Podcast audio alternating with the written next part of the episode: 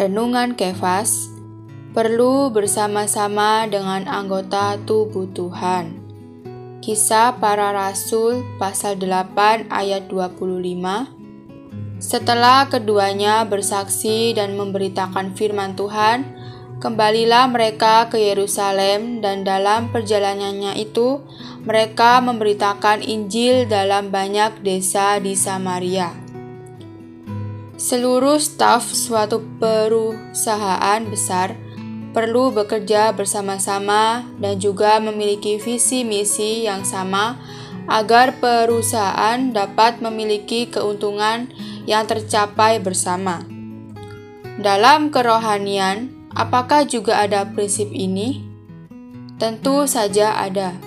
Setiap anggota tubuh Tuhan perlu bekerja di dalam prinsip tubuh Kristus. Kisah para Rasul 8 mereka tidak mendirikan gereja-gereja mereka sendiri. Sebaliknya, mereka mengembangkan tubuh Kristus. Pekerjaan yang dilakukan di Samaria itu perlu diperkuat oleh para rasul. Dari hal ini, kita melihat bahwa pekerjaan yang dilakukan di Samaria itu bukan suatu pekerjaan yang merdeka, bukan pekerjaan yang terpisah tetapi apa yang dihasilkan di Samaria itu benar-benar merupakan perkembangan tubuh Kristus. Gereja di tempat itu bukan menjadi milik orang-orang kudus yang bermigrasi secara merdeka dan terpisah. Sobat Kefas, setelah percaya Tuhan, setiap kita adalah anggota tubuh Kristus. Jadi, hari ini, ketika melakukan pekerjaan pelayanan kita, perlu melakukannya di dalam tubuh Kristus.